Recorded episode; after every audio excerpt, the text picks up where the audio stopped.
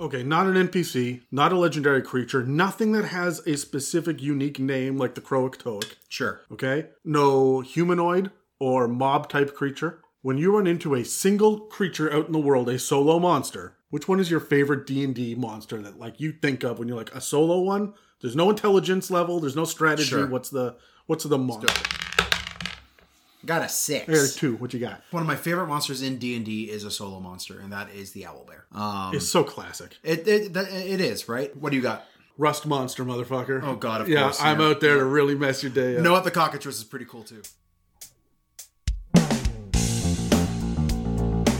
It's a Mimic, the Roundtable Dungeons and Dragons discussion podcast, where you never know what you're going to get. Welcome to an episode that acts as a counterpoint to the conversation on mob mentalities that we've been having for the last few months. We've spent half a year in COVID times reaching out to our friends from around North America so that we could break down the humanoids in Dungeons and Dragons 5th edition that make up the various hordes, mobs, tribes, hosts, armies, houses, cults, packs, and war bands. I'm Dan, and with me today is Adam, and this episode is called Solo Monsters, the very scary, legendary, solitary adversary.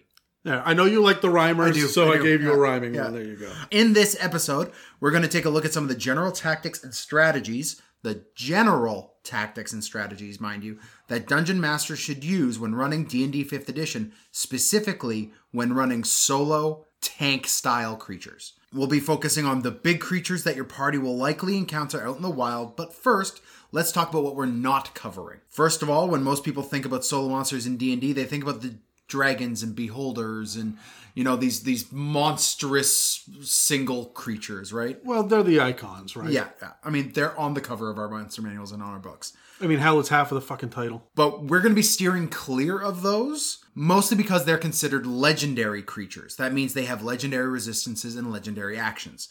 And they usually have a lair with complementary lair actions. These kind of creatures already get a lot of attention in the source books, and they usually have a unique, well thought out tactics and stratagems that are designed to be very unique. So we'll be covering the legendary creatures in our regular monster series because there's so much information there, they need covering on their own.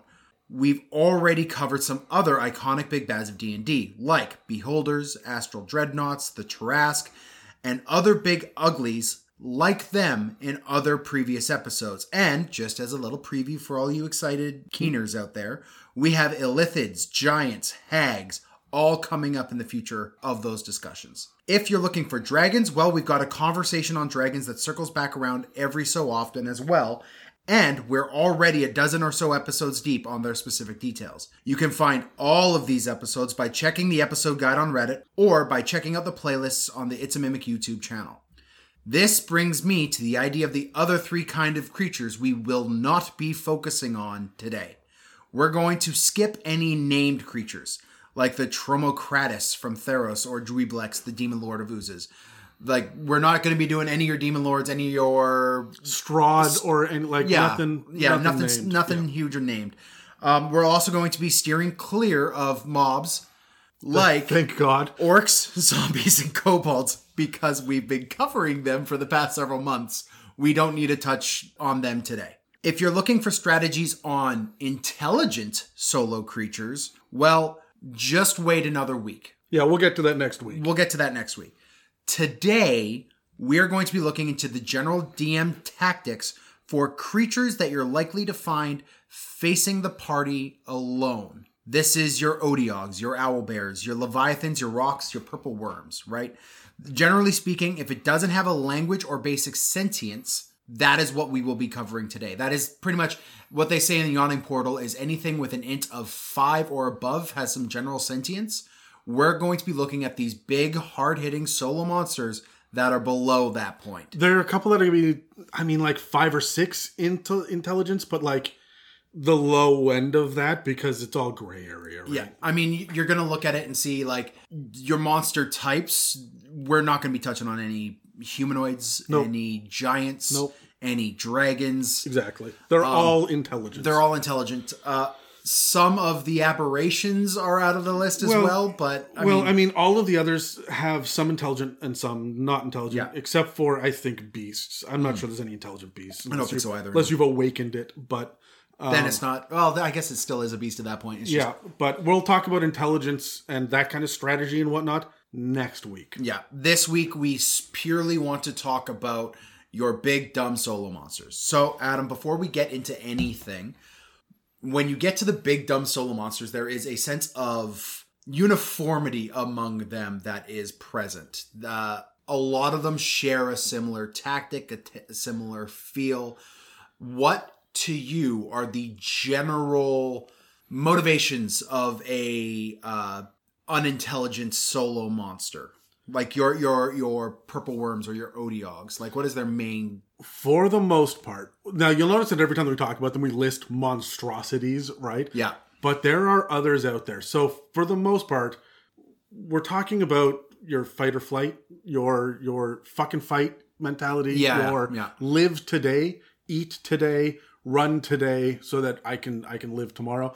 I don't like any sort of these solo monsters that will fight to the death. No, I mean, I mean some of them make some sense. And and we'll get right? into that depending because what their motivation yeah, is. Yeah, we'll get into that. But for the most part, I think that the majority of D and D creatures that are not intelligent, they they live on instinct. You'll see that their intelligence is low, but their wisdom is pretty freaking high, Mm-hmm. high enough that you should be able to figure out that they are either stealthy and ambushy, or they are able to um, move in a pack, or like they have their own tactics built in yeah. most dungeon masters don't read the flavor text. they just look at the stat block and think they know the creature. Yeah. Oh, this thing's got a spear attack. That means it loves its spear. Oh well. Um. Yeah, there, there's a lot more to that. And if you actually dig into it, there is some hidden stuff in and among the um, the stats as well. But the flavor text gives you most of it already. Yeah. Yeah. It's really going to support whether or not you're throwing the pr- appropriate creature in the appropriate space. With so many of these creatures, and the fact that we have been breaking down stat blocks over and over and over and over again for the past six months, or however long it's been. It feels like it's been six months. It's been about six months. Yeah. It's been like 20 episodes. So, because there are so many to go and we've done so many stat blocks, we're not so much going to be breaking down stat blocks today. I, I do want to ask though intelligence, wisdom, and charisma. Sure. This is the part where people will tend to get confused when it comes to tactics. Obviously, if you're strong, you stand and bang. If you are Dexterous, you, then you are ambushy, stealthy, right? In and out, right? Or Yeah. maybe maybe there's a ranged attack. If you've got constitution, you are willing to, to beef it up a little yeah, more. you, you can take a hit. Or you are in some sort of extreme environment, Mm-hmm. right? But when it comes to intelligence, wisdom, and charisma, people will look at intelligence and say, oh, it's dumb. But there are some dogs I know that are smarter than some people I know, right? And there are We've heard some of those people on this podcast. uh, I would say that uh, that some things like um, the way that jackals move Sure. when they hunt and whatnot, probably more intelligent than three average commoners. Yeah. The way that they work together, and that tends to rely on wisdom. Charisma is about reading people. Wisdom is about reading a scenario and the environment and the situation. And intelligence is really just how well read you are. Do you understand a language? Do you have critical thought? But critical thought is not necessarily what you need when you're running animals that run on instinct and experience. Uh, the raptors from Jurassic Park would be the example I would have of high int beasts. Yeah. because they they they figured out if I turned this handle, I could open this door and attack the children in a kitchen. Yeah, but you know what? I'm going to give an uh, like an octopus really high wisdom and low intelligence because those guys are like you can see they will camouflage in, they will ride the back of a fish that's hunting them and stuff.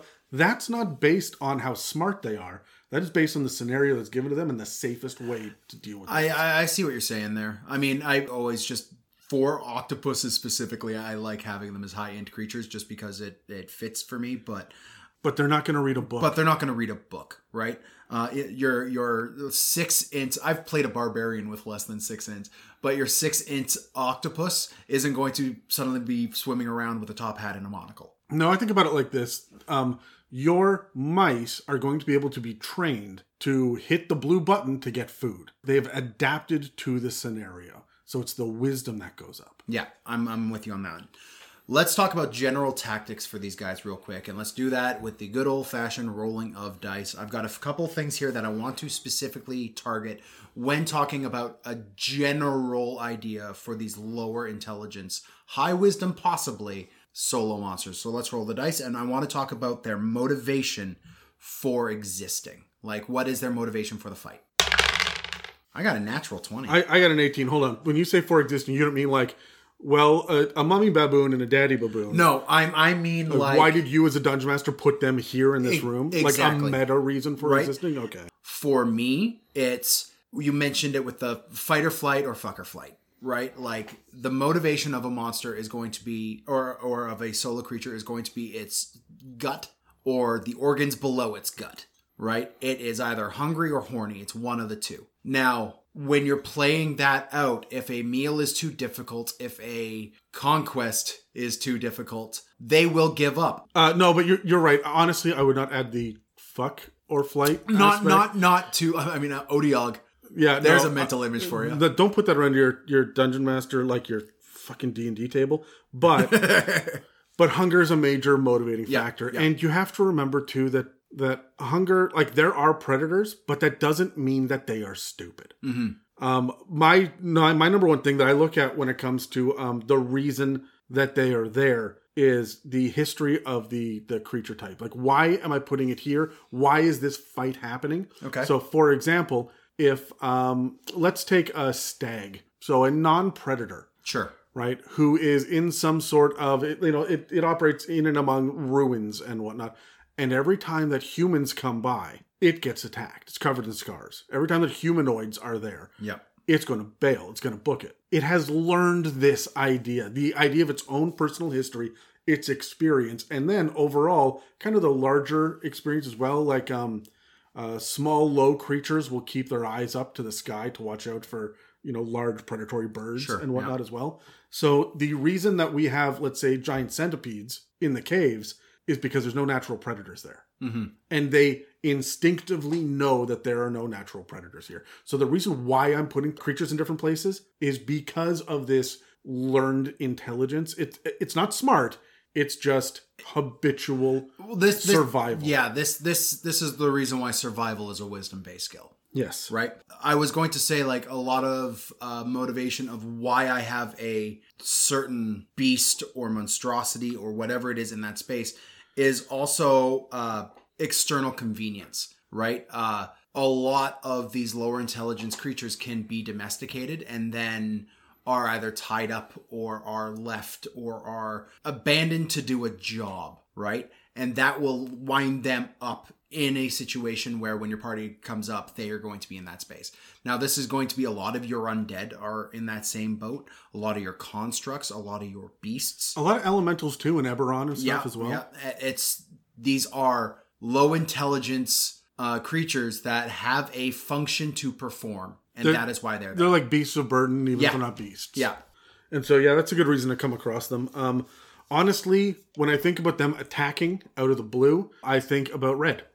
And by that, I mean, I think about bulls and the red cape that gets waved in Yeah, their face. A lot of animals have triggers, right? You think about when you go fishing, the different lures that you use, depending on the kind of fish and the kind of water that you're in. You have some that are shiny and you have some that are dull colored but pink because it catches light in a certain way. Mm-hmm. You're worried about the speed of the lure moving through the water. Does it bob at the top or does it move onto the surface? Because you're mimicking different bugs and whatnot, but the fish are dumb. They are fucking barely alive, dumb, right? And so the idea is that they are just triggered into reacting a certain way. Why don't we do that with mon- with monstrosities or oozes? Oh yeah, hey. right? Like we do it with animals, and I mean, I guess you could with plants if it ever came up. But some smart tables I've seen have done that to constructs. We're like, well, we know that it needs this and this because it's stuck on a loop. So if we do this thing, we can get past it. But why not for other creature types as well of low intelligence? Well, I mean, you see with a lot of these professional hunters will know how to lure predators away from a prey that they're looking for, right? Yeah. Or away from a, whatever it is they're hunting. And when I think of oozes, this is a brilliant idea with the leading them away from the room that they are quote unquote guarding. They're mindless.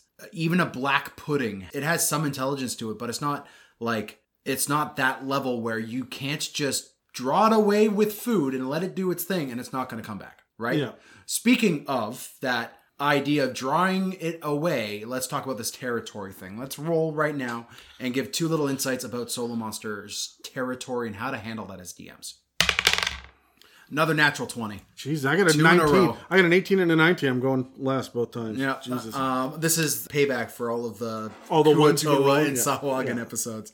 Um, so the main motivating factor to a lot of beasts, specifically some monstr- monstrosities, and even some of the other aberration level stuff, is going to be the area that they have claimed as their own, whether it's a hunting ground, a birthing ground, a cave that its that its home is, or where that job that they have is going to take place understanding why that beast is there will help the encounter feel more real and f- make more sense to your players. Finding an Otyugh in the middle of the jungle doesn't make sense. Its territory is going to be somewhere dank and wet and full of sewage because it's a walking shit monster. It actually is. That is what it is. I love the Otyugh. But you have to be able to place these things properly, and that'll coincide with type and lore about the monster as well. Honestly, when I look at the idea of territorialism and whatnot, there are the really basic ones, like this is the hunting ground, like you said. Mm-hmm. This is a game trail, this is a water supply. Or a lot of times people say, this is the nest, and that's it, right? And so they give these kind of general ideas of boundaries, but they don't really think about it in the fourth dimension. They think about in the first three. And the fourth dimension is the time of the day and the time of the year. A lot of creatures hunt at night. A lot of creatures, as I know from listening to Dave talk about hunting, they're active right at dawn and right at dusk. This is when you're going to get them moving around. It's the coolest part of the day, and they get some stealth. Even the herbivores will will move around in there, right?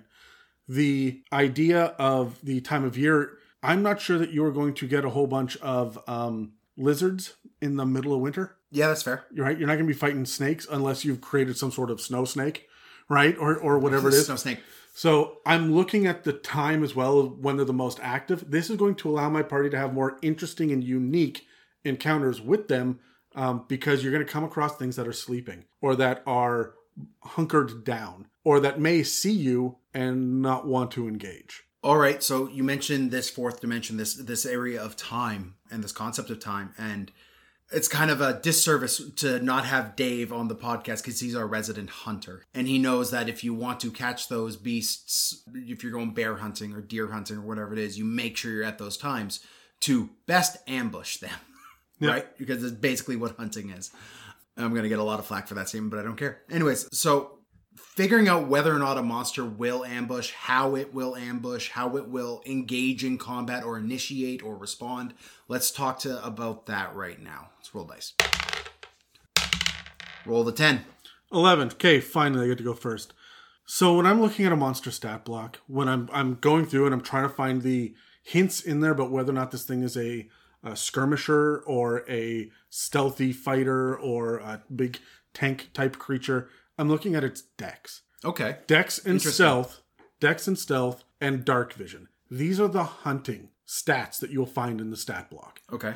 And they're going to tell you when and where they're going to be doing this hunting as well. Most ambushers hit from the shadows, unless they've got a camouflage feature, and that does exist sometimes, mm-hmm. but not often, right? So most of the time they're fighting from the shadow. And honestly, this is a game of slaying monsters. You're usually in the dark, right? This is not called, you know, bright sunny fields and dragons, right?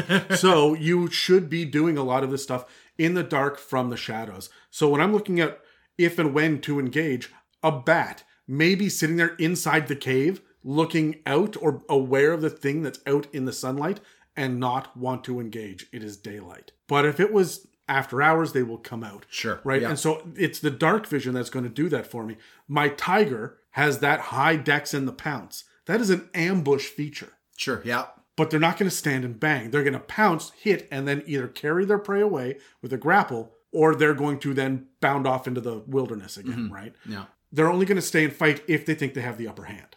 Well, this this leads into what I look at when I look at a stat block and try to figure out how this monster is going to engage. I look at the type of attacks it has. With a lot of the beasts, a lot of the creatures out here, some of them have weapons for the most, but for the most part, they're going to be attacking with their natural weapons.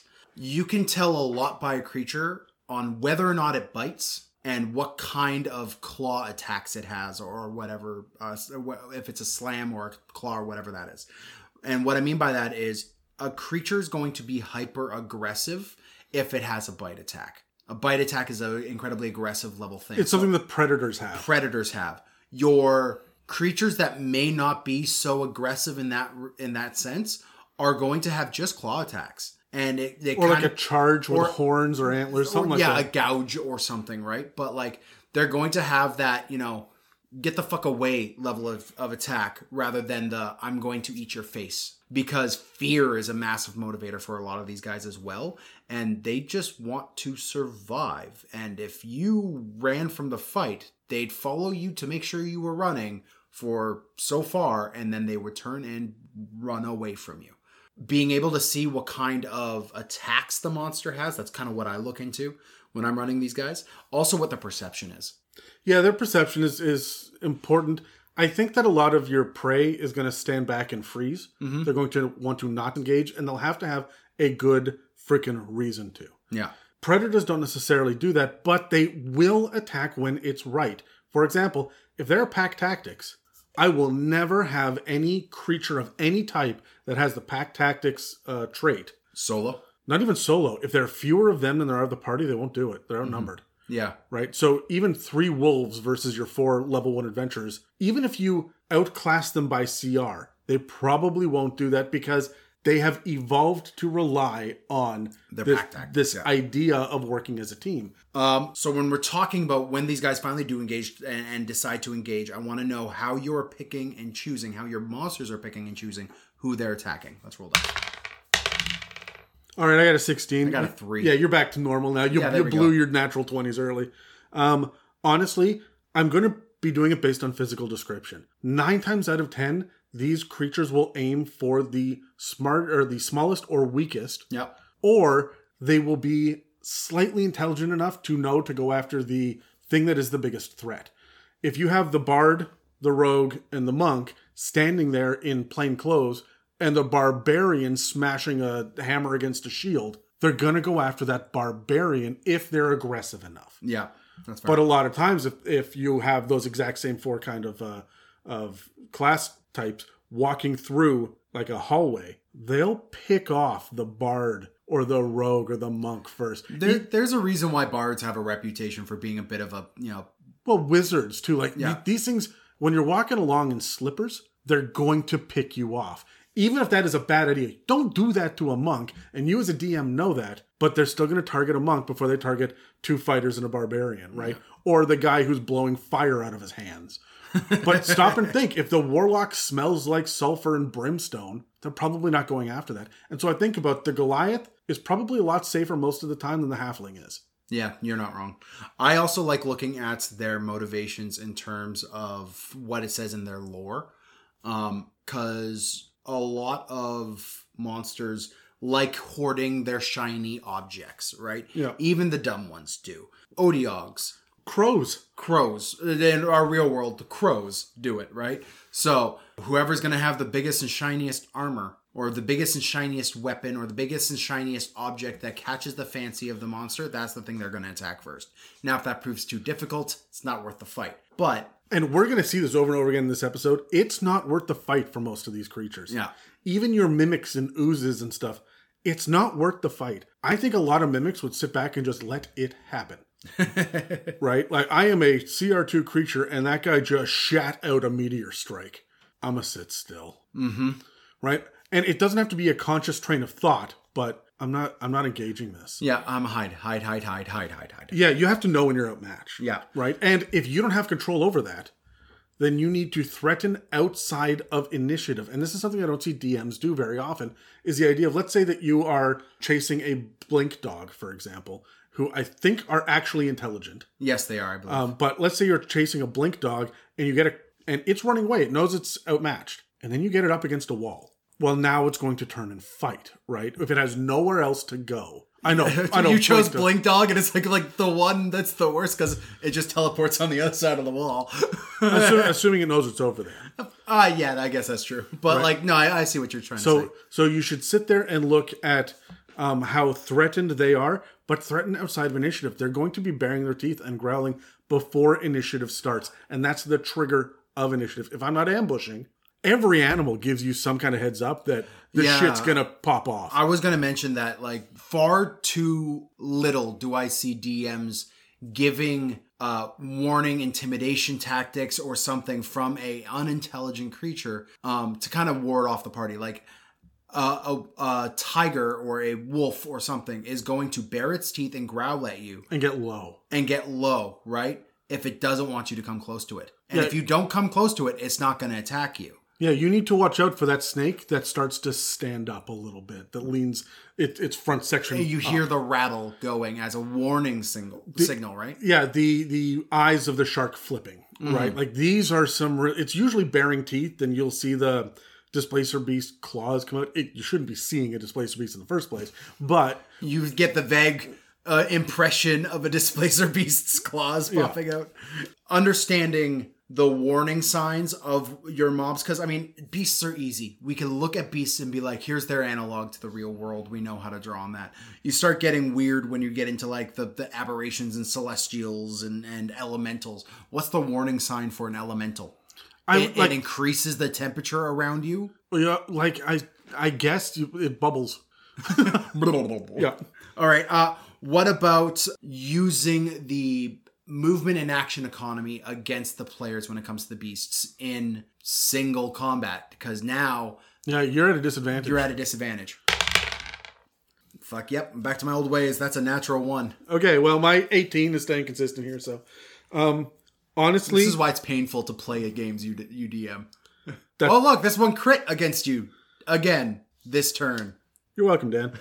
Um, so honestly, the thing that I look for first um, when I'm looking at the action economy and movement is I'm looking at whether or not they understand speed and threat. Okay. What I mean by that is you can always, always, no matter the creature, use your action to disengage or dash. If you if you've got a bull that is 80 feet away or a golem that is 80 feet away, it will know how far it can move in a round and how far it can sprint in a round, but it may not know how fast the monk can. Mm-hmm. But it'll know the average humanoid, right? So will it dash forward to close that distance? It wants to be the one to close the distance with an action available to it. It does not want you to be able to walk up to it. Nobody wants to get within 10 feet of you and then let you have a turn. Ah, I That you see this with animals, they'll stand back and they'll circle and they will wait until your back is turned and your movement is limited.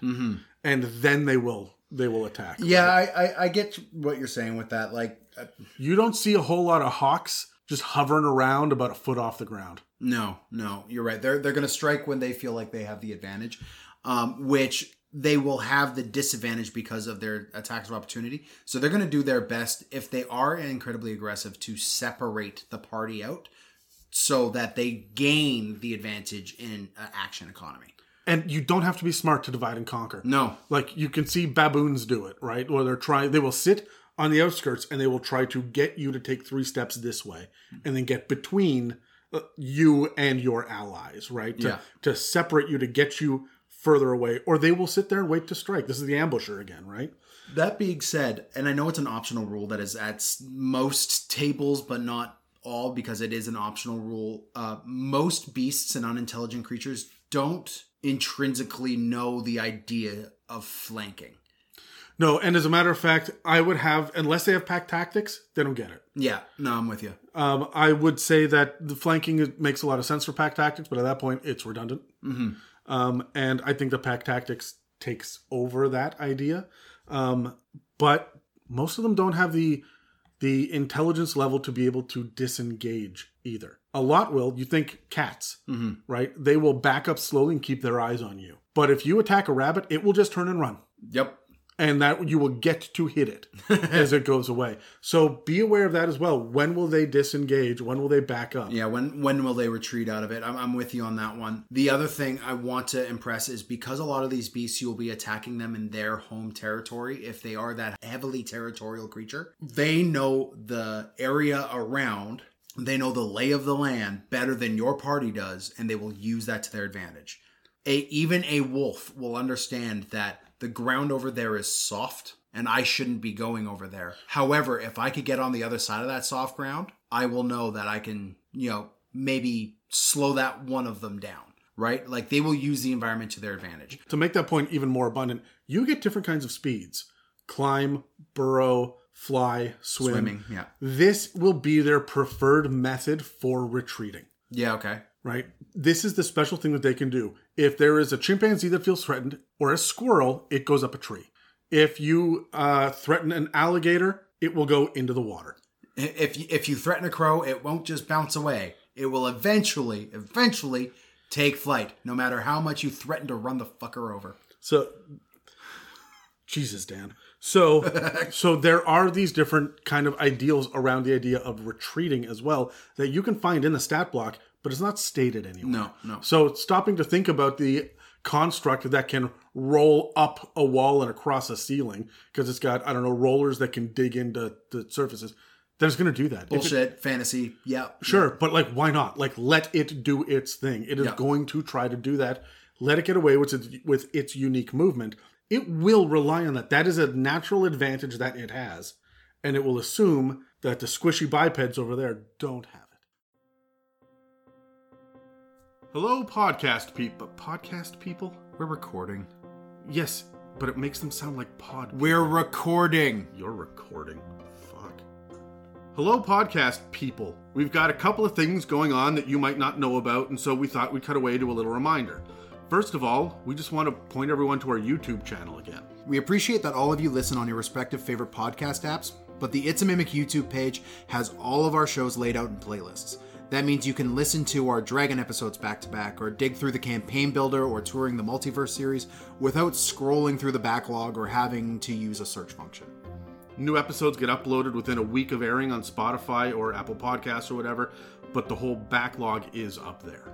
Even the episodes we're embarrassed about. Yeah, fuck, those early cold opens were sloppy Yeah. And delicious. The other thing we want to Hey, mention Dan, it, what You, you know what else is sloppy but delicious? whatever you're going to say next is just going to get cut. So, Well, look- the other thing we want to mention is our sneaky little store that lives an unassuming little life on our website. There are stickers, magnets, phone cases, notebooks. Cups, water bottles, coffee mugs, and travel Wait, wait, mugs. wait, I could have a mug. I'm tired of your ugly mug already, man. I want a mug. We even have masks in a variety of sizes because we're socially conscious people. The current designs are for the It's a Mimic mic and the Deep Dark Irradiance logo, but we'll be updating the store as time goes on. How big are the mugs? I don't know. There's a standard one and a tall one. And a travel mug too. Jesus, I need to look at this website more often. So please take a second to check out what we have to offer. We really appreciate the donations we've received through the website, but we want to make sure that you guys have the option of getting something for your hard earned money. Every little bit helps keep the lights on and the side projects rolling, and we love you for your support. So thank you to everyone out there who visits www.itsamimic.com and checks out our online store there. Hey, there's even a little pin with the logo on it. And don't forget to check out the YouTube channel for perusing the older episodes. Now, without any further delay, let's head back to the show. Jesus, there's three different kinds of stickers, Dan. We are capitalist whores. Will you please take these damn commercials seriously? No. Okay, so for the purposes of this episode, we've kind of taken these monster types and grouped them into four loose categories. The first of which that we're going to be taking care of is the fauna. That is your beasts, of course, your monstrosities, and for the sake of our conversation, the two celestials that apply to this from Theros. They are technically sentient mounts that operate as beasts, even though they have an intelligence of six and can understand the celestial language, but they will still operate as beasts. They're about as intelligent as an eight year old, so yeah. Yeah, Their, their instinct is going to kick in before their strategy does. Exactly. So the first one we're going to cover is beasts. Now these are your real world animals. These are the things that have an analog to what we have here. If there's a bear here, there's going to be a bear in D&D. Lions, tigers, everything. Oh my. Oh my, yep. Yeah. Um, so real quick here, Adam, let's roll for the category of fauna and give two inspirations on how to run specifically beasts. Got a two. All right, well, uh, Good time to roll. Yep. Uh, honestly, the first thing that I want to say is that predator versus prey is how a lot of people look at your general animals, that does not necessarily mean offensive versus defensive. Okay. You can have a wolf that is protecting its young and in defense mode. You can also have a bull or a, a ram that is very hyper aggressive. Yeah. Yeah. So just because it looks like it is a, a herbivore or it is a an omnivore or you know you're sitting there looking at how it eats or where the eyes are on its head or how sharp the teeth are, whatever it is that you're looking for to give you that indicator, that's not the whole story. Circumstance and environment will dictate whether or not they're on the offensive or defensive. Okay. Um, for me, I mean, we did mention it very briefly earlier, but this idea of territorialism when it comes to beasts, when it comes to these guys, and these warning aggressive signs, these the even if they are prey, there is going to be some sort of um, aggressive action They're not going to have a poker face. no, no, they're going to tell you, hey, keep your distance or I'll fuck you up. Right? And I see what we see in like moths and poison dart frogs and things like that, that, you know, put out this grand display as a warning of, hey, I will fuck you up, or as a distraction to, I'm. I'm giving you the impression that I'll fuck you up, even though I'm made of dust and wind Yeah. like a moth. So, um, understanding that when it comes to your beast will help you play realistic beasts. And the other thing to keep in mind as well is that we said before, they're not going to fight to the death. No. But a predator, I'm thinking you take a panther, for example, or a jaguar, will hit, slash at you, and then fuck off into the bushes. Mm-hmm. And then stalk you from the bushes and be an issue an hour and a half later. They will come back and hit over and over. Man, I have been dive bombed by crows and seagulls. And they will go up there and they will hover and they will wait until they get the next opportunity. They're not going to wait six seconds and attack again. They're not on the same initiative clock that everyone else is. You're going to fuck with your players by saying, yep, they get out of range and they're gone. And now they're back, right? Yeah, and yeah, I like that, And yeah. so you have them harassed and harried by these predatory or um, defensive because of territorial reasons Yeah. creatures, these beasts that are out there. So um, it's going to add an extra layer. I have seen parties get more frustrated with tigers than with mimics. Yeah, so have I. I also want to bring up the idea of tigers as well because hunger motivates a beast best, like better than most other motivations, right?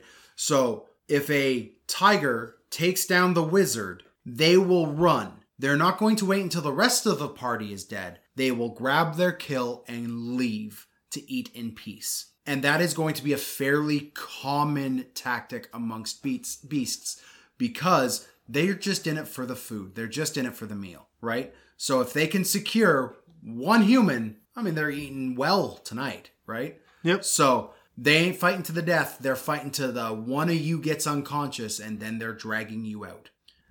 Now we're going to move on to monstrosities. Monstrosities, I'm going to say that word weird, are basically magical creations of wizards where they've gone, I wonder what would happen if I take a owl and a bear and smush it together and now I get an owl bear. Or they've got a, a specific reason to put, you know, to build a certain kind of beast of burden. Yeah, yeah. Now some of them are sentient. No, there are a lot of sentient monstrosities. As a Yeah. matter of fact, over half of them are. Yeah. But there is such a wealth of them that there are so many. It it warrants to to discuss it because for every Otyugh out there, there's a kraken as Yeah. well, right? So Yeah. Now, these guys are going to resemble beasts in many, many, many ways, but they will tend to rely on their instinct over their intelligence. Like we said earlier, this isn't going to be a hard and fast rule when it comes to them. Choose the their methods by reading the flavor text. So, um, Adam, what kind of insights do you have for uh, run monstrosities? Okay, so the very first thing that I look at is the fact that they're a lot like beasts in the way that they're focused on survival and territorialism for the most part. Um, but there are a whole lot of them that have other motivations. Uh, and so when I'm looking at the motivations that they have, I'm I'm looking at the same way that I would run a beast until they start to get high enough intelligence that they get the sentience and I start to run them like a humanoid Okay. right? So that is really where I'm looking at this five equal sentience. I'm looking for does it have a language? If it has a language, that kind of gives me an idea that they're sentient enough. If they understand but can't speak, I wonder a little bit because I mean, hell, some dogs and dolphins understand but don't speak, Yeah. right? yeah. Are they sentient? I don't think so. Uh, some people will argue with me, and you're welcome to try. You can reach me at Oscar underscore the Hey, underscore hey, orc hey, hey, hey. on Instagram. So nobody got time to argue with crazy cat ladies. So no, but but for the most part, that is what I'm looking at the intelligence four five to find out whether or not they're going to act like a beast or a humanoid as far as their basic mentalities go. For me, when I think of monstrosities, I think about their purpose, what what purpose they have when they were uh, initially made. Um, and sure, they might have been loosed on the world to cr- wreak havoc as they go, but um, the you said that they rely heavily on their instincts over their intelligence or whatever it Well, is. those the low intelligence ones, yeah, yeah. yeah, right. I, I I think they the amalgamation of whatever monster or beast creatures that they are will feed that instinct, but also their designed purpose will feed that instinct as well. Uh, like, what purpose did an owl bear originally serve? Yeah, or a fucking manticore. Yeah, Like a lot of the times they're they're built to be weird guards. yeah, And then they got out into the world, whether they were set out to cause havoc or they just escaped or the wizard died and they were forgotten about. exactly. Right? But apparently there was enough of them to procreate. right? So when when you deal with these Life uh, finds a way. Fuck. All right. So, um, honestly, you're right. I, I look at them the same way. But let's take the Manticore, for example. It Sure. has a few different aspects. It's got a lion's head, it's got bat wings, it's got a big stinger tail, right, with a bunch of things that it can shoot. So I'm thinking it's got kind of a scorpion, maybe with the, the porcupine quills. Sure, yeah. Right? Uh, It's got bat. It's got um, the idea of this fierce lion. And I know that these are intelligent creatures and they can speak but I'm looking at the amalgamation almost like it's a Venn diagram. And what do lions, bats, porcupine, and scorpions have in common? I don't know. Like, like, I'm gonna- I'm like, did you prep that, Adam? Because No. I'm dying to know what those four different types of animal have. have in common? Uh, n- nothing. But you know what? Three of them are mammals, and uh, lions pounce, bats fly, and uh, scorpions tend to have kind of a pouncing maneuver to them. So I'm going to be attacking from the top, from the trees. in a very pouncing like thing, Yeah. like a, a flyby attack almost. Exactly. And so I'm thinking about that. They've got poison, so they're going to do a flyby. They're going to hit and sit back and let the poison do some damage for a while. Yeah. Right. And so this is where I start to look at the the idea of what do these different animal parts have in common together, or what's that one unique thing that they rely on, like poison, or the fact the Hydra has how many freaking heads, right? And they have got to be able to use that to their advantage. If you see a Hydra with one head, it has lived such an easy life. There's been not a bad thing that's happened to it. Such a young and unspoiled and and fresh. Yeah, you know Hydra. what? You have just seen a a, a patasaurus with with sharp teeth walking through the woods. Oh, what the shit is that? You kill it, and then blump, two heads, right? Yeah. And so it's going to be able to a hydra, for example, can take damage and and turn around and turn it into an advantage. Mm-hmm. So it will stand and fight. Yeah. Whereas something like a wyvern won't. It stings and flies Yeah. right? This is the kind of thing that I'm looking for in my monstrosities. It's not just about what their unique attack is, but what do they rely on from a physicality standpoint? We can take the parallels from animals and beasts. Sure. Um, let's move on to celestials here. Um, now, almost all of the celestials we see are intelligent creatures. As a creature subtype, uh, celestials tend to focus heavily on morality, right? Like that is what they exist for, is Yeah. to be that that light to a demon's dark. They have a lot of bigger picture level reasonings, and so their motivations can be a bit weird, even for the less than sentient creatures there. They're also, by the way, in constant battle with fiends.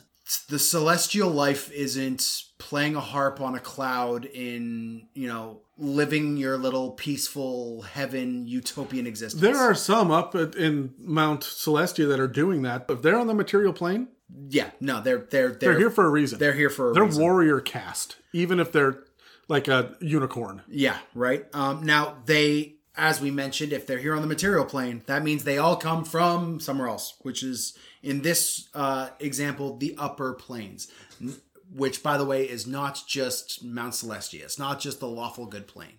They're going to be coming from the lawful good plane. And, There's Elysium and the Happy Hunting Grounds, yeah, and that there's is- a lot. There's a lot there. Um, now they also have a variety of very specific lore. So covering them with kind of general statements is a bit difficult. But we can assert that they are immortal unless they are killed on a plane of existence that they originate from, which we know from all fiends, all uh, celestials are going to follow that rule as well. And we know that they are there to fight, quote unquote, their version of the good fight. Their version of morality, even though they're from the good alignment, might not line up with your lawful good paladin, Yes. right? Yeah. Honestly, when I'm running a celestial let with a low intelligence, which again is not very often, I'm looking specifically at these two mounts. Like there's a winged bull and a winged lion or something. I can't yeah. remember off the top of my head, but they they're going to focus on protection and retreat. They are not there to smite, No. right? Vengeance and apathy from these guys are going to send a strong message. Sure, you kill their owner, they will come at you Yeah. right? If they get threatened enough, they will charge, attack, and then pull back again. They're trying to dissuade you from moving forward this way. So when you, you know, uh, try to get their uh, their on their good graces later, and they don't give it to you, well, you done fucked up. Yeah, right? they'll remember. they will remember. They are smart enough. Yeah. These things are. Like I say, like they're going to be as smart as an eight year old. They're not going to be happy with you. If you were to piss off an eight year old, you pay for it for the next three days. Oh, you're not wrong. Um, I would also like to say, like these guys, because they function as mounts a lot of the time, the the low intelligence celestials, they are going to be heavily protective of their uh, their owner, their rider. Um, and if their rider falls, not only are they going to attack you, but they're going to try to get you away so that they can gather and leave. Well, so much of the celestial standpoint is based on healing and health and life. Yeah. So if their rider's just incapacitated for whatever reason, they're going to get away. And and they would know intrinsically that that is what they need to do. Yeah. The other thing too is that when they attack, they're not going to mince words on this. They're not. They're not coming in with a little. No, they're not This subtle. is vicious and relentless until you fuck off. Either because they're going to kill you, or you will retreat and they will come back to their master, to their owner. Right. Yeah.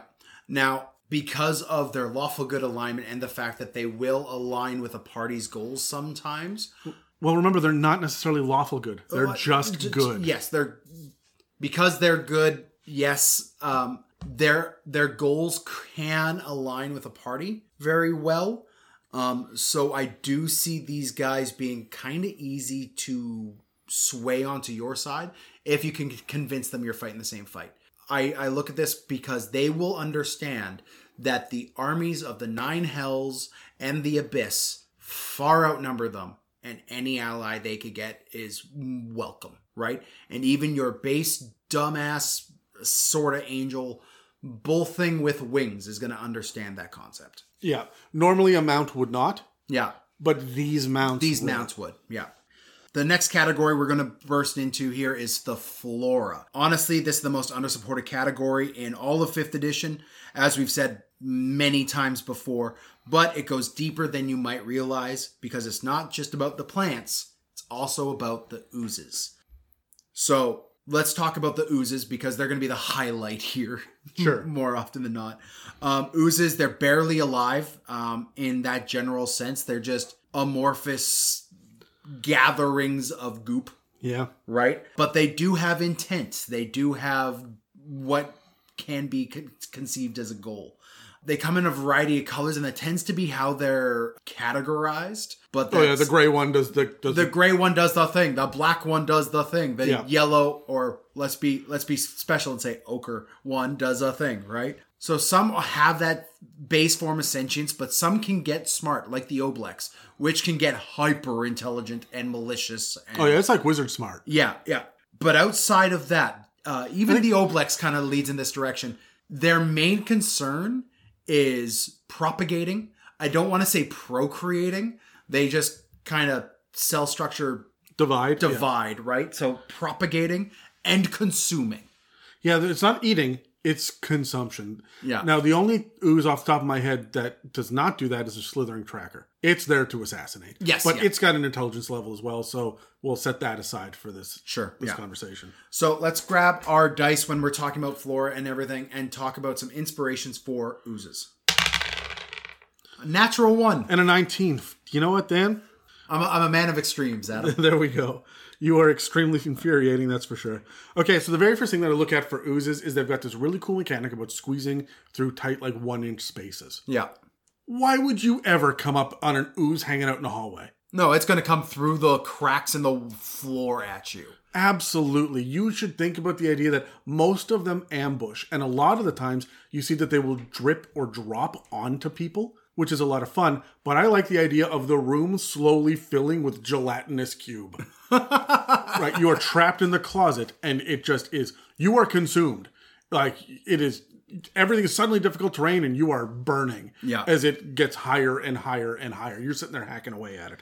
The idea of this special movement is not only going to be how they're going to engage, but also how they're going to retreat as mm-hmm. well. Yeah. Because they do need to propagate. They do need to consume. And again, if you hack off enough of them, short of which one is it that that divides when you hack at it? I think that's the green slime. Is it green slime? No, green. No, sli- that's the black pudding, I believe. I think the ochre jelly does. You know what? It doesn't matter. Like, A couple of them Yeah. sit there and divide. As you hit them with slash of weapons, they divide. But when there are fewer than, let's say, two thirds of the hit points uh, left, honestly, I feel like they're going to start thinking about retreat. Yeah. They know that they have been hacked down. All of the good, all of the rats and mushrooms and algae that they have consumed up until this point is now gone. All that Yeah. hard work has been destroyed. And they need to get big enough to be able to split to make more of them because Juiblex needs to take over every realm. Yes. And that is their sole purpose is to propagate and expand and consume.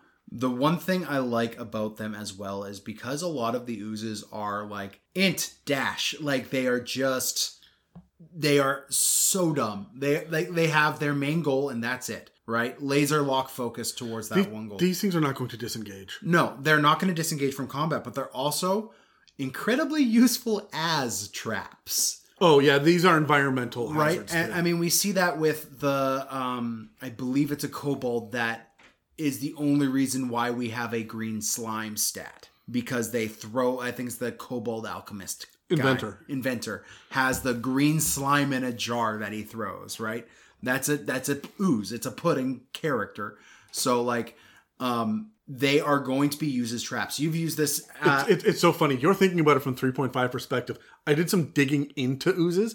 Green slimes are not creatures that don't have stats in 5th edition. Mm-hmm. Green slimes are traps in the DMG. Yeah. That is where you find the green slime shit. but you have used gelatinous cubes to great effect as traps Oh, black puddings too. I love oozes as environmental issues. And that's the thing about flora. Plants are like that too. Yeah. Um, speaking of plants, there are going to be two kinds of plants. I mean, everybody, you're listening to a podcast, you understand what a plant is. Um, but there are two kinds of plants you're going to be fighting in D and D. There are going to be the Chemical waste plant. uh, no wrong kind of plants. Um, there are going plant to be your feet? no. Uh, there are going to be the Robert Plant. No, Okay.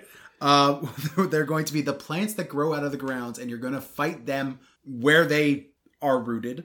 Which I mean, again, those don't need any sort of introductions. But the ones that are going to be a problem are going to be the awakened or sentient plants, which are, I mean, sentient and don't need to be covered here, Yeah, we'll talk about them next week. right? Um, honestly, these guys attack indiscriminately, just like oozes do. They're not going to pick out one target from the next. If you are close enough, they're going to hit you, Yeah, right? They are opportunistic. You have come to them, even if it's like the the what are the spores, um, the gas spores, yep, right? That kind of sit there and float and can move a little bit. You have to get within their range for them to attack. So they are very much ambushers. Mhm. They want you to come close. yeah. Um, I also view them a lot as because of this, they are um not just ambushers; they're guards, right? If you have a wizard's tower, there is no reason why they don't have A druid's conclave. or, or yeah, even a druid's conclave is uh, better for this, but have like assassin vines wrapped around their their entire thing that they know the word to get by without the attack, right? Um, and of course, it's going to be in druidic, which they can't teach you. So No, look, you're right. The environment means so much with these guys. They are part of the environment. yeah, And so you almost have to look at. Uh, I look at the man traps from um, from Tomb of Annihilation, which Sure, are the, yeah. the giant fronds that that sit open, and you walk onto them, they just close. You're Yeah. like, well, fuck, right? when are you ever like, oh, there's a giant plant in front of you? Everyone's just going to walk around it, right? So you have to build your environment very carefully, very specifically. I will forever remember you and I were in Boy Scouts together. I will forever remember my buddy Malcolm who uh, yelled at us one year because we were walking off the trail that we were wrecking the floorage. The florage. Yeah.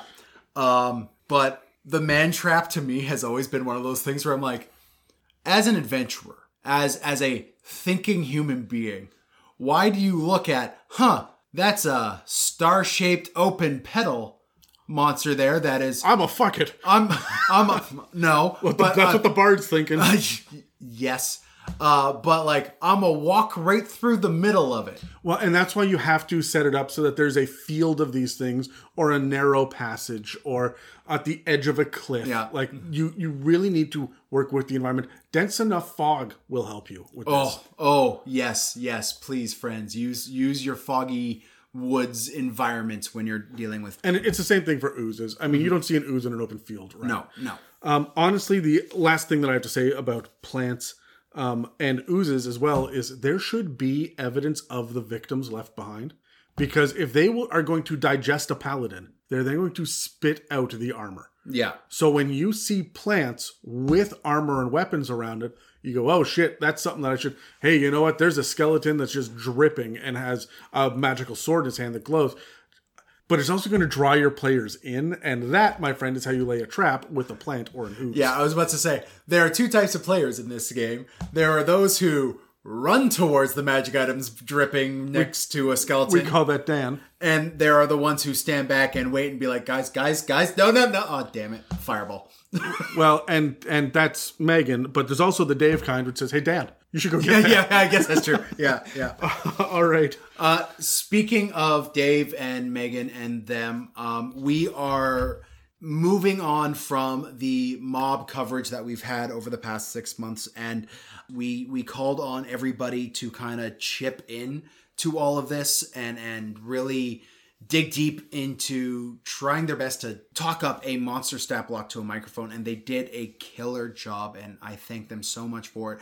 We've said thank you to them dozens of times so the thing i really want to pull out here is Oh God, this tuck it back away. no no uh, these mob episodes have given me such an appreciation for how these stat blocks are written and how they are detailed out, especially in the lore side. There have been dozens of people on Instagram, on Reddit, on the our emails who send us little messages, uh, messages on Podbean, sending us little messages saying, "Hey, do you guys what do you guys think about this use of this monster?" And guys, we love that level of shit please, please, please keep reaching out to us. Talk to us about the insights that you have pulled out from listening to these episodes. Yeah, it makes a world of difference to us to know that uh, that you guys are sitting there listening to the shit that we're spewing. And when you when you hit us with this stuff, you become part of the conversation, and that's Yeah. what we want. So you can reach out to us on Instagram, Facebook, or at r slash it's a mimic on Reddit. We're also available through the email, as Dan said, at info at uh, it's a mimic.com. There are always mailbag questions that we're sitting on, waiting to hit the next round of. Uh, we've been in weird COVID times, so we haven't been doing it the normal way, but it's coming back with the regular ones. So keep sending us these questions. If you get a piece of inspiration, let us know, and we can add it to the mailbag if you have a further question about that as well. And uh, remember, if you are throwing up comments on uh, Podbean or YouTube, we see those. But if you're doing it in one of the apps or you're leaving an Apple review or something, we don't, we can't see those. Still, still give us Apple reviews. Oh, they yes, help get please. the they help get the podcast out there. But the best way to reach us, if you want to talk to us directly, is is through social media. is through social media. Yeah. So in previous editions, Adam, any creature that came from outside of the material plane was called an outsider. These days, with the exception of a couple odd outliers, most of our extraplanar creatures are celestials, which we've already covered and will cover more in depth in later episodes, aberrations, elementals, fae, and fiends. Each is wildly different from the others, so let's dig into the motivations and tactics of these guys here. All right, which one first? We're going to do aberrations first because they're my favorite of that list. Okay. Um, aberrations, some are intelligent, but you got to remember their intelligence is not what we recognize as intelligence. They have a aberrant way of thinking, which is why they're called aberrations. In fact, most have radical motivations based on eating, survival, invasion, procreation. Yeah, yeah, it's not so much about well, procreating on the on the material plane anymore. Yeah. Right? They are sitting there invading a lot of the time, especially the more intelligent ones. But the idea that even the low intelligent ones are coming in to get a foothold. Yeah, I mean, you you see mind flayers are like literally landing on spaceships, or crash landing on spaceships, depending on where you're reading it. Um, and that's just weird and erratic, and a lot of aberrations are going to follow that trend. The insanity is part of what makes them unique, and they almost all exclusively come from the far realms. Unless you get into some of the other campaign settings. Yeah, Adam, let's grab our dice. Let's talk about our uh, tips for running these guys. Ah, finally, I get to go first. Um, I got a 17. Friends, I love Call of Cthulhu. And whenever I go to aberrations, I am thinking as outworldly elder god evil as I can with them. Now, I mean, read the stat blocks, read the lore, do that. But when it comes to these guys, they are not going to behave in any way that is recognizable. They're going to act in patterns outside of what would be normal with a beast or celestial, right? Anything vaguely humanoid isn't going to translate well in motivations to an aberration. So their goals are going to be completely alien to us. And that's really what they are. They're aliens. Yeah, and they've got a lot of psychic shit too, Yeah. right? When you look at, at Lovecraft in particular, he's not afraid to get weird with it, right? No. And you shouldn't either. Like that's the that's my big thing is get fucking weird with it. I mean, you got Xorn, you got Mind Flayers, you got these guys that are just like walking. are Xorn aberrations? No, Xorn are elementals, which bothers me, but they, They used to they be used to be outsiders, yeah. yeah. So one of the things that that I really look at is what happens when mortals, when humans and halflings and even dwarves come into contact with these things and are not immediately devoured. Yeah. And the answer to that, my friend, almost always, according to Lovecraft, is you get a cult. Yep. And we often think cult of the dragon, that's the big one, right? Or cult of the kraken, whatever the warlock says, cult Yeah. of the, right? But there is no freaking reason why you cannot have cult of the star spawn, right? Yeah. Uh, cult of the, even the weirder little aberrations that are just bizarre, fucking strange Yeah. creatures. Even when it comes to like the, the Neogi, for example, Yeah, or yeah, the, uh, like the- what's the Ixchitikatikati ones? The I, I don't even know. They're from um they're from Out of the Abyss, and they're giant freaking manta ray looking evil things. that- Sure, okay. So there are all sorts of weird freaking things that, that should have a cult attached to them. Cult of the Chuul, cult of the Aboleth. We should be doing this shit, right? Mm-hmm. That's something that I want to see more of because when you just have common peasants, they're going to bow down to the first thing that just shows up and pretends to be a harvest god. I just want to see the cult of the Aboleth just have like three little eyes that they I- tattoo they, along the forehead. they don't all the way up. tattoo like if you get hit with aboleth slime, you get eyes. Oh yeah, I know, but their cults like ritualistically will Oh. tattoo the three eyes along their forehead. I love Aboleth. We don't see enough Aboleths in the world. But the other thing about them that I really focus on as well is most of them, because they do not have a home base, they don't have a territory, they will carve out a lair, but they stick to the shadows, to underground, to wet, dank, dark places. They tend to be ambushers. Yeah. That is a common theme among them that even the intelligent ones will lure you in before they rip your guts out. Yeah, yeah. Next, because we mentioned the Xorn, how they swapped from being outsiders to elementals, I want to talk about elementals. Now, elementals are all forces of nature and the elements. They're fairly self explanatory there. They're usually chaotic, vengeful, or territorial, depending on their motivations there. Yeah, depending on the cut of them, there's a lot of different kinds of elementals. Yeah, and they operate almost exclusively on instinct, right? Like they are loosed in an area and they just Go. go, right? They usually also come from the elemental planes. Like when a wizard summons them, they're pulling one from the elemental planes. That's why they tend to be grumpy. They're getting pulled out of their home. When I'm running an elemental, I think consume.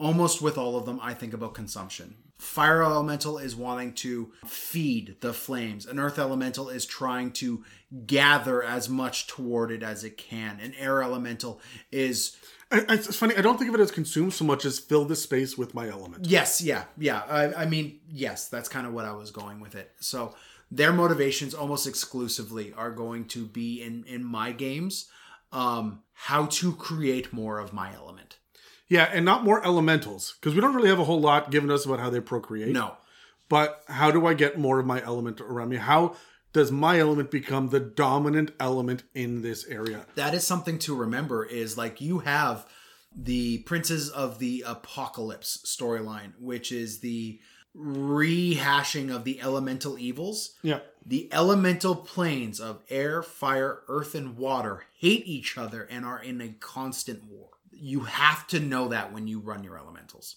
because a earth elemental and a fire elemental aren't going to play friendly on a battlefield No, they absolutely are not. Yeah. And as a matter of fact, putting a water versus a fire is a good way to extinguish one of them. yeah Right. So um, the thing that I think about is honestly, they will not give chase. They are going to stick to that territory. When you walk into that forest that has been burned to the ground and it's just charred, and you can see five or six fire elementals over there doing that, they are not going to chase you over the land and across the road. And into, they're not going to do that. They are going to burn whatever's in what they've deemed as their territory. they're they're kind of MMO level like monsters. You have to you have to aggro them. You get close enough to them, you'll aggro them. And Yeah. yeah, Um, and that's a real problem when you get to the elder elementals, the the elder tempest and the leviathan and the phoenix and stuff. yeah. Because Leviathan's territory is anywhere the ocean touches. Yeah. Can it get wet? I also like running these things with the fact that they're often brought in with a wizard's goal in mind, and they're probably resentful of that. A fire elemental wants to do nothing but just happily burn on the elemental plane of fire. A water elemental just wants to exist in the elemental plane of water. Getting pulled out of their home is going to disrupt them, is going to piss them off. And when I play with them, they're going to be targeting spellcasters. I, I you know I always think of it as when you when you pull them into this to the material plane, they suddenly become if they had a corporeal body like I do, they would suddenly be incredibly itchy all over. Everything stinks. They're staring into bright light. There's a loud, high pitched whine that that's going on. They're a little bit um uh, nauseous because they're here. Nothing makes sense. They're not from their plane. And now people are poking at them. It's like me coming out to work on a Monday after a weekend bender. Yeah, exactly. These guys are hungover rage monsters, right? Yeah. Now, okay, that's not really fair, but I do look at them as if they are going to be aggressive if you cross them. Also, if you don't cross them, they don't give a fuck. They really don't, because a lot of the times, if you're not the reason they're there, they don't. They don't care. Yeah, if if you are in the wizard's tower with that is, you know, the furnace is fueled by a fire elemental, they're not going to leave the furnace to attack you should you walk into the furnace room. No, you open up the furnace, start digging around in the coals, and now you've got to deal with a fire element. Yeah. The uh, the last thing is though that I look at them and I don't see them as being fight to the death kind of creatures, but I do see them as retreating back into their element Okay. to heal up and fight another day. These things are still living creatures that do exist, just kind of beyond our concept of why they exist. We don't know where the fuck elementals came from. They just do. They just are. It just is. See, I I I, I would disagree. I, I play almost all my elementals uh, elementals to fight to the death. Um, however, if there is a source of their element around them when they die, they will come back in that element. See, I no, I don't give them that. I, if you're sitting there fighting Mephits or uh, Fire Myrmidon or, yeah. or whatever it is, and they will be near the element because they're always tied to the environment. Mm-hmm. And then when they get damaged enough, they will retreat back into it and no longer be a threat. But you know, the next people that walk through this room are gonna have to deal with that shit again. That's fair. They almost haunt their element. But if they dissipate, they I don't have them come back. I don't make you fight a new one every single time. If you come back to this room later, it's gonna come back with not full hit points. Cool. Um, also in this outsider realm are the Fae, and we have gushed about the Fae multiple times. We I'm love, gushing right now. We love the Fae, um, and the kind of bonkers, nutso craziness they could bring to a campaign. They're all almost exclusively all sentient creatures. There are some exceptions, of course, but they are all chaotic and strange in their sensibilities they have this weird blue and orange morality that we've mentioned. um, rather than the good and evil level morality. And- Look, we dive into the Fae in our Feywild episode. Yeah. And we'll we'll touch more on them again later. yeah, and they all come from the Fey Wild. Yeah. because of course they do. So when I'm running these guys, I embrace the weird. I embrace the impulse. The Fae are creatures of impulse. That is what I want now, doesn't mean that is what I want the next turn. Right? And they may want a button from you, um, or or they may want to kill you because you are sullying that beautiful shirt. And they'll take the shirt off your back in that in that regard. But they the next turn will be like, oh no, it's too dirty now. I'm gonna go after the cleric. Right? Like they're gonna bounce around. And to be honest, they are selfish. They are incredibly inwardly focused in that regard. They are all about their pleasure. They get the barest hints that a fight's outside of their uh, capabilities, they will run. For the most part, I mean, you have sprites. I mean, they are good. They're not going to sit there and kill you over a button. That's true. and they are also a little bit militant. They will sit there and and uh, and have their own motivations for sticking out a battle. Yeah. But again, these are intelligent creatures. The non-intelligent ones are very selfish and very weird. Mm-hmm. And one of the things that I look into, just to kind of extrapolate on yours, I want to dig into the alien nature of them. Yeah. They need to feel alien and threatening and whimsical all at the same time. That whimsy needs to threaten to turn like a storm. Mm-hmm. But your player should always be laughing with the sprites and the pixies, but also giving each other the side eye like, holy shit, hmm. what are they going to do next? This, They this- they are unpredictability embodied. yeah, these satyrs that are having this wonderful bonfire that are feeding us and whatnot. This is great, but someone said goat orgy, so right. But I, I agree with you. They're never going to engage unless they have the upper hand. Yeah. They will fly. They will run, and they will get out of the way, and they will remember. Oh, for eternity. Yeah. Uh, that's the thing about a lot of them. Time works weird in the Feywild, and you have to remember that when you're playing your Fey. Honestly, when if you run into Fae when I'm DMing, you're in for an impossible task. This is going to be hard. You do not want to run into them because they have rules that you don't understand. For example, if you sit down at a table without washing your ankles first, then they technically get to own your second born daughter. But you will never fucking know that unless you have done a whole bunch of research on them in world ahead of time. Yeah. And and most players don't do that. So just avoid the Fae. Yeah, but at the same time, you could be free of all of your uh, uh, obligations to them should you pick your nose with the one finger and flick the booger at them and hit them square on the forehead. Yeah, that, that, that's a great cultural hilarity for them because you know most Fae don't have boogers, so this is fantastic, Yeah, right? right. And so even the dumb, the unintelligent versions of the Fae will have very simplistic ideas like that. So instead of petting the dog, that's the Fae um, hound from uh, from Eberron. Instead of petting it, you need to sing to it Yeah. it's still going to placate it in a very similar way, but you got to do something weirdly different. And don't you ever, ever wear anything brass. Oh, yeah. Hey. Or I. Well. No, no, iron? that's that just it's technically iron. It normally is iron, Yeah. but wrought metals will tend to set Fey off. I I love uh, a lot of old Celtic lore and f- like fairy level lore, like our real world lore on on fairies. So like I think of things like they will kill for uh, the perfect baby bell flower, right? Yeah. And and that that child is so innocent that we own we own that child now. That child's ours. Um, and why do you have a problem with this? It's coming to live with the Fae. It'll live forever. You guys like immortality, right? You're always chasing it. Here, we're going to give you a uh, weird evil doppelganger. You still get to raise something. Yeah. And children are a problem to be, to deal with in the first place. So here, you have one of our problems. We'll take one of yours. It just will occasionally eat the neighborhood cat. Anyways, speaking about things that'll eat the neighborhood cat, fiends. Okay. That was a weird segue, but Yeah. let's, let's go with it, Dan. Um, fiends are on that other end of the moral uh, spectrum from uh, celestials, and they are not all chaotic. This is the thing that we have to hit when when we hit these things.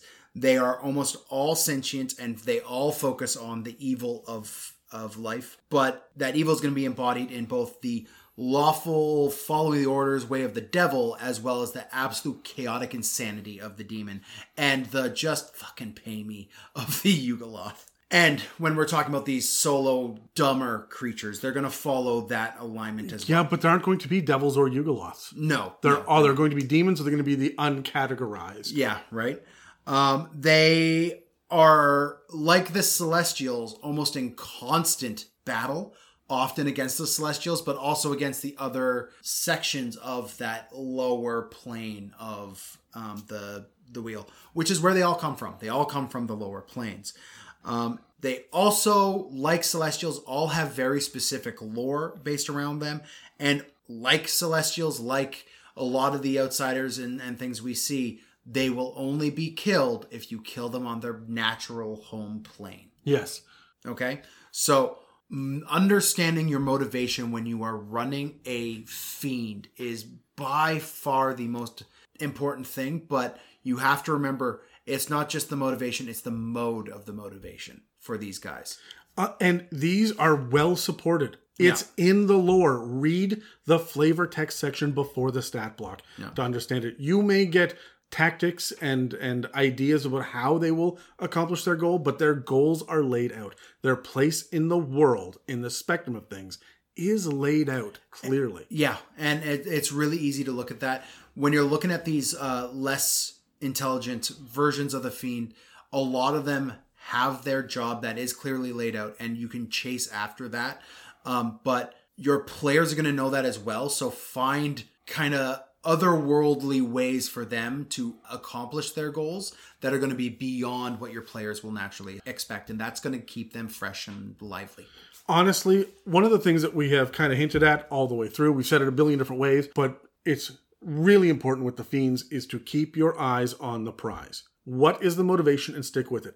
An animal backed into the corner is going to act that way for that entire encounter, right? And it's the same thing for um, an ooze that is being hacked up to bits. It is now going to act in the same way that it will always act under these circumstances.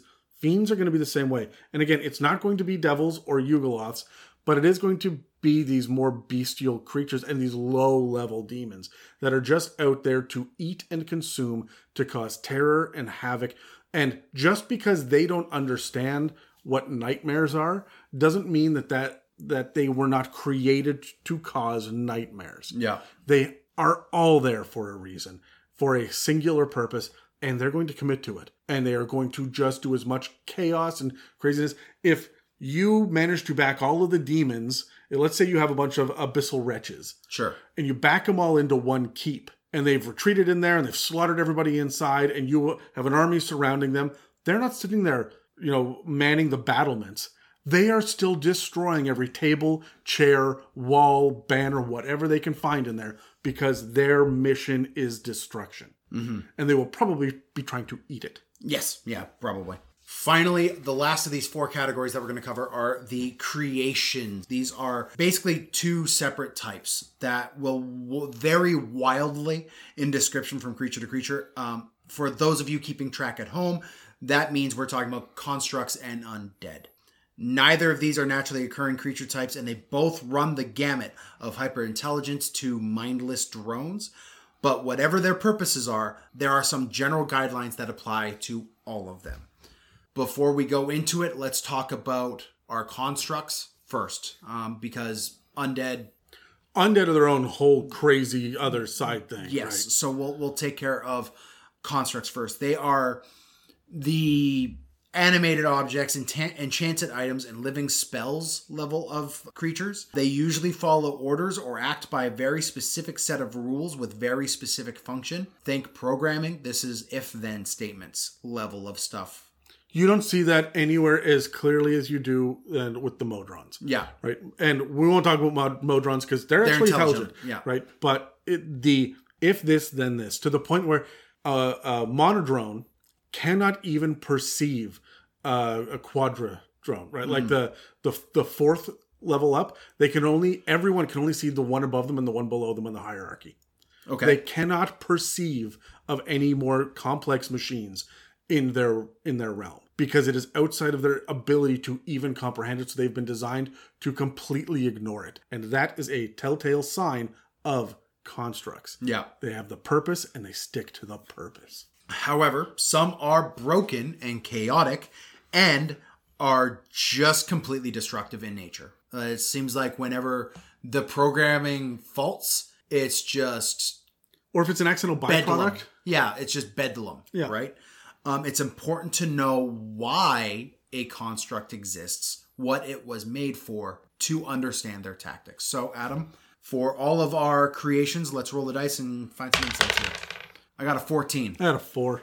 your physical constructs made by a tinkerer, your animated spells, your creations from Mechanus put on our plane, they are all going to have programs and goals that will mimic the goals of whoever created them in a way. So As well as the methodology too. and, like and the methodology of it, right? Like a wizard creating a thing is going to have an intelligence to it that will match the uh, the wizard.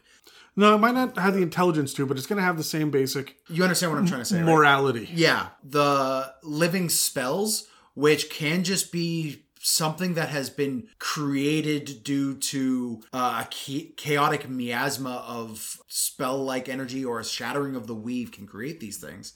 It's going to have this weird chaotic energy to it.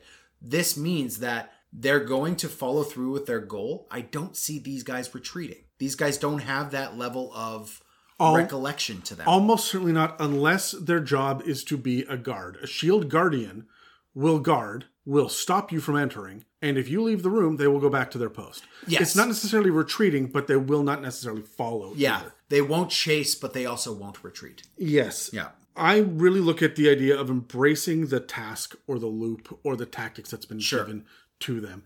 When I'm DMing, I like to often start off, I will arrange it so that you walk in seeing it doing its task, and then for some reason the task becomes impossible, and then all hell breaks loose. Hmm.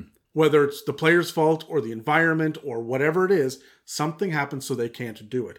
But I also really like the idea of the uh, the constructs that are suits of armor that have been uh, magically enchanted to be able to grab all of the stones. Don't worry about all of the creatures that are here. Just get the stones out. Ignore the rats and bats and everything else. Just get the stones out of the quarry.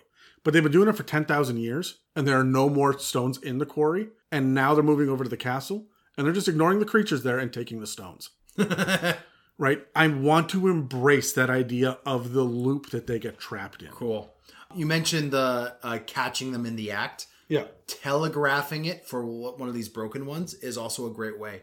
Show the ruts in the floor where this thing has walked back and forth for you know a century before it finally broke down. Uh, show the blocks neatly stacked in one section, and then as this thing has degraded over time, the organization of that stack has faltered and and fallen apart. Having some sort of telegraph that something is wrong, even going into the room before you even know there's a construct present.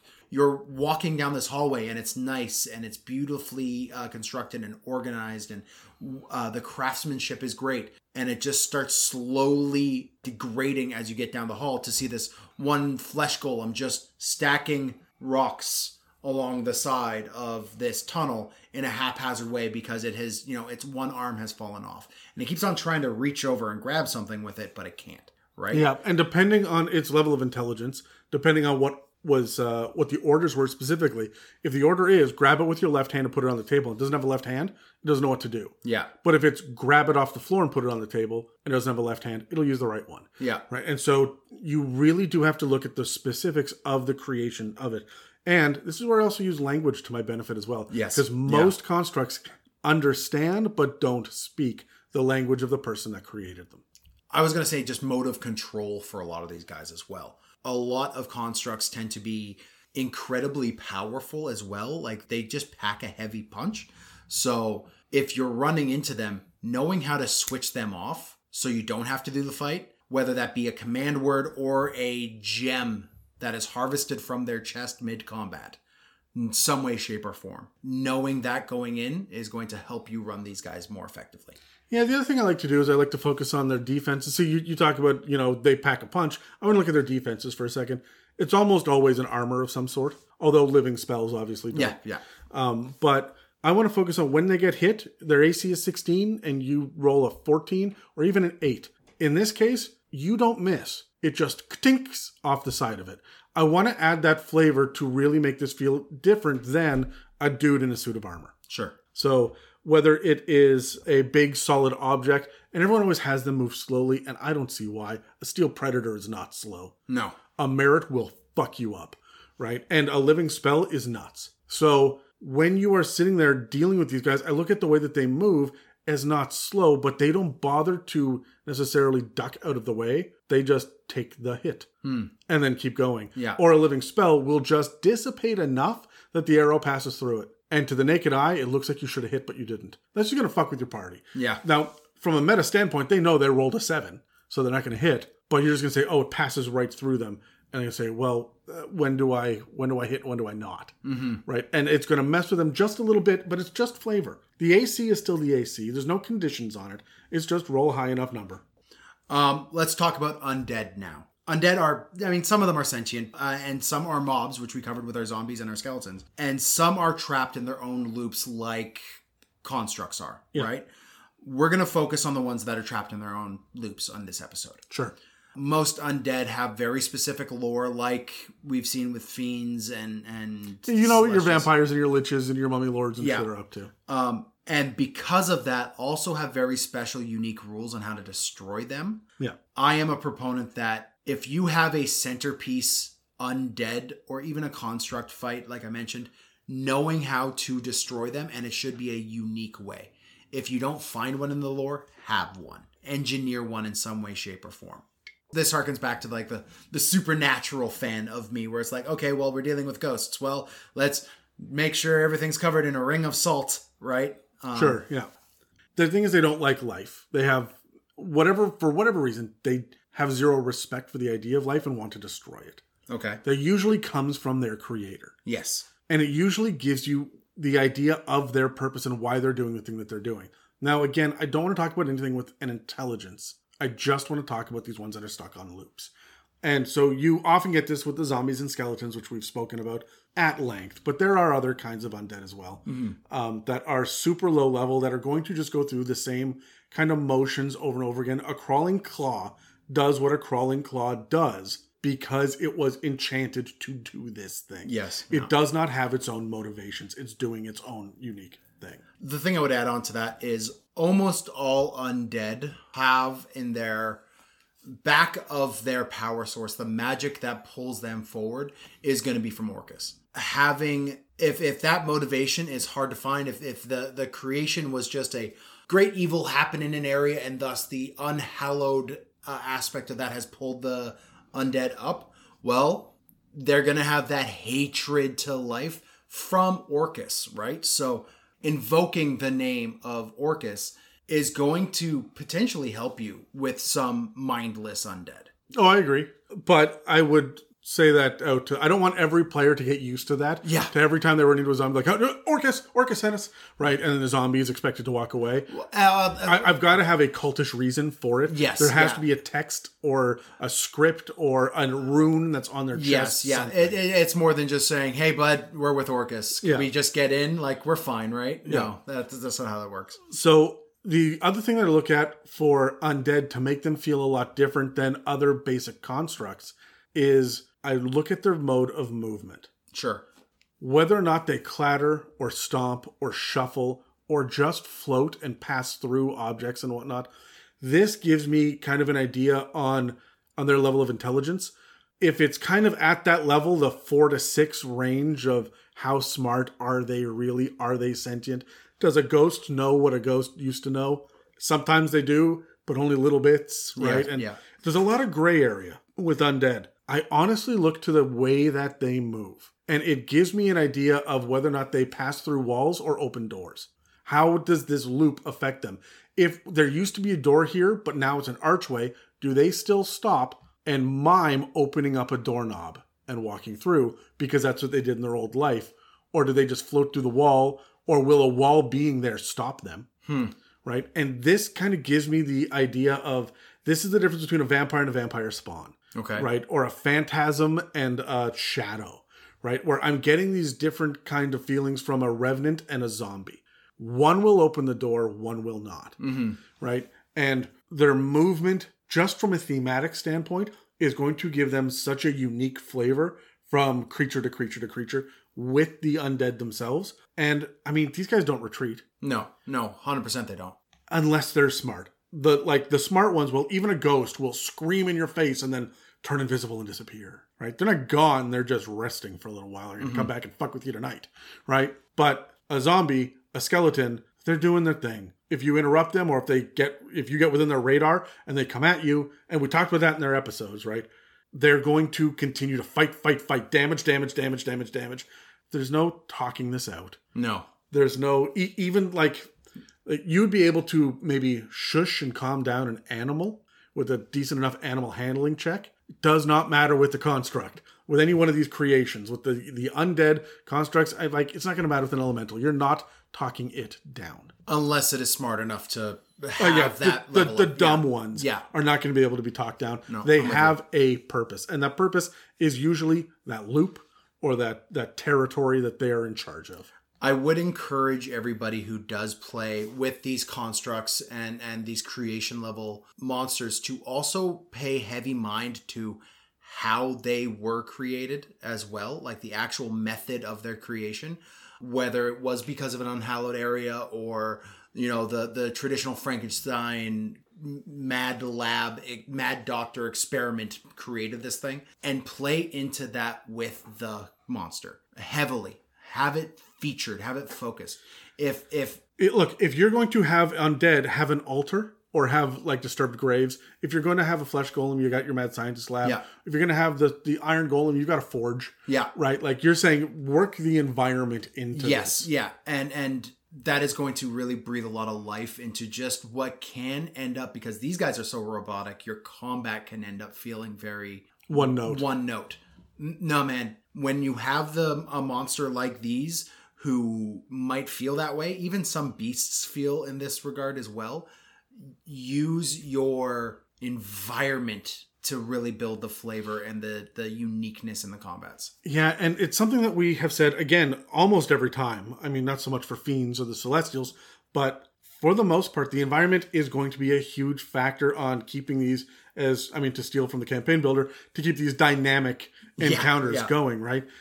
Because you are going to end up fighting water elementals for more than one encounter. If you're fighting one, you'll fight another one later yeah right and it's going to be the same for for undead when you're talking about the low intelligence level creatures you might only fight one lich because they're high intelligence right or one dragon but you may fight the zombie and then another zombie and then another zombie right you may be fighting uh you're in wildcat country mm-hmm.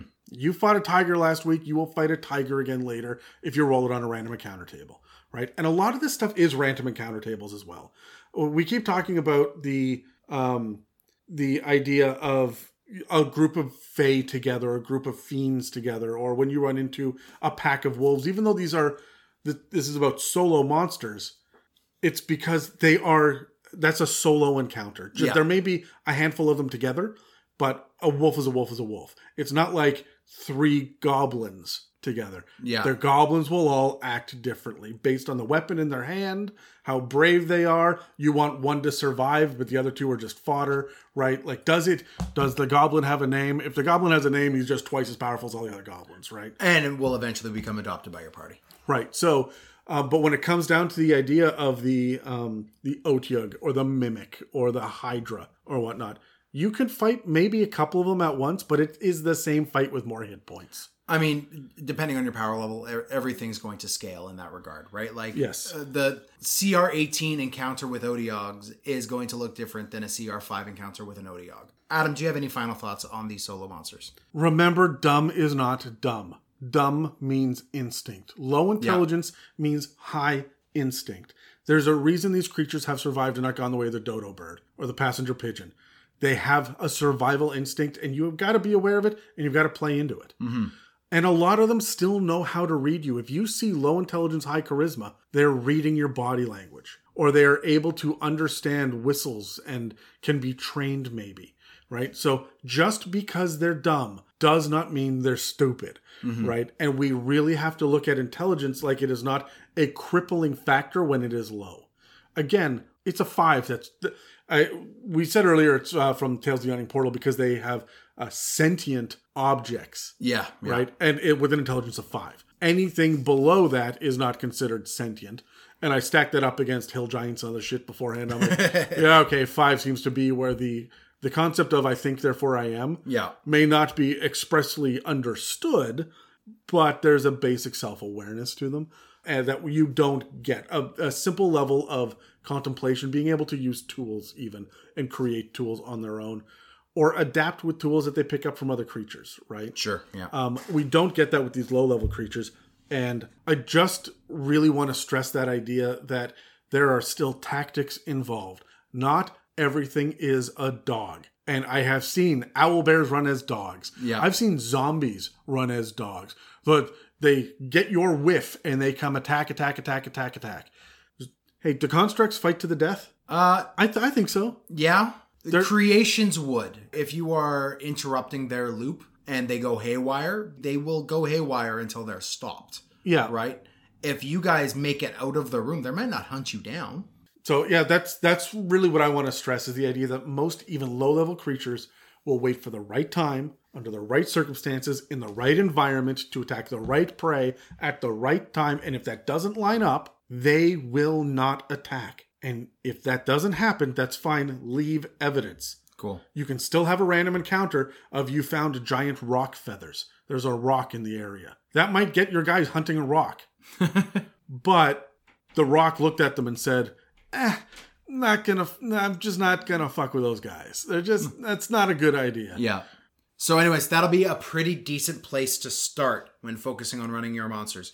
Join us next week when we shift to look at the intelligent creatures that exist in Dungeons and Dragons 5th edition.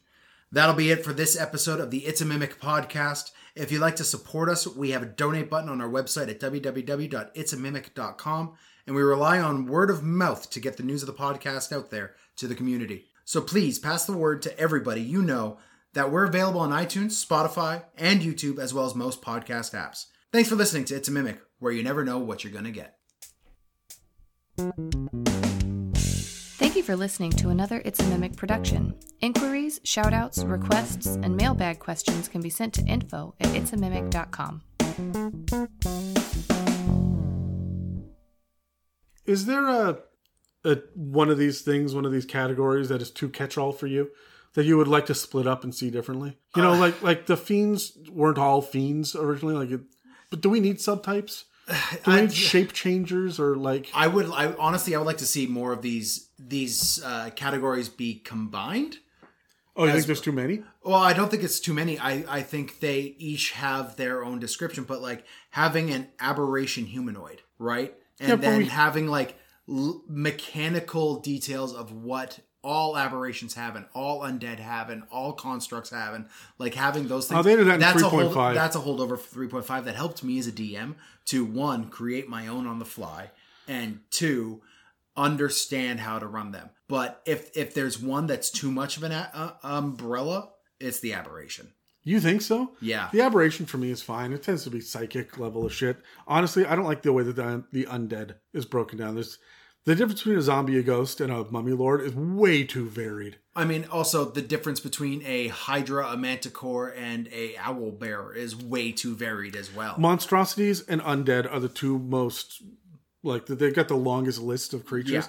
Yeah. And I really feel like ah, monstrous humanoid versus monstrous beast could have been two different ones. Sure, yeah. Or well, that was 3.5 as well. Yeah, and and you know, corporeal and incorporeal undead would be ways to split. Mm-hmm. yeah. But now we're gonna end up with twenty five different freaking. Yeah, I, I get it. types. This this is nice and easy to understand. It's the fifth but- ed simplicity of it, right? Yeah. So, I I don't know. I I could make an argument either way. I really don't think we need to fuck around with constructs. I don't think we need to fuck around with, with plants, fey, or oozes. They are what they are, and I'm Yeah. happy with that. I'll, you know what? You know what we should do? No, you leave it the way it is, and you have the ability to have two descriptors. That's what I was saying. Yeah. Is that what you were saying? Yeah, that's what I was saying. the way the fairy dragon can be fey, They- and, a dragon. Yeah, that's exactly what I was saying. Okay, so we get mind flayers are humanoids and aberrants. Yes, right. Okay, yeah, you know what, that makes and a lot of then sense. Xorns are elementals and aberrations, and now I'm back in a comfortable zone with my Xorn, The, Z- the Xorn Zone. the Xorn zone. We're getting back to the normal swing of things coming up here. So if we start talking about Adam, help me out. What's something coming up here in the near future for the schedule? You tucking that fucking monster back in your pants. Thank you. But like that will cover on the podcast. I hope it covers on more than just the podcast. Jesus. Go to a doctor. Speaking of ooze, It's supposed to look like this. it's not supposed to fucking drip like that. Christ. Anyways, uh Speaking of fungi.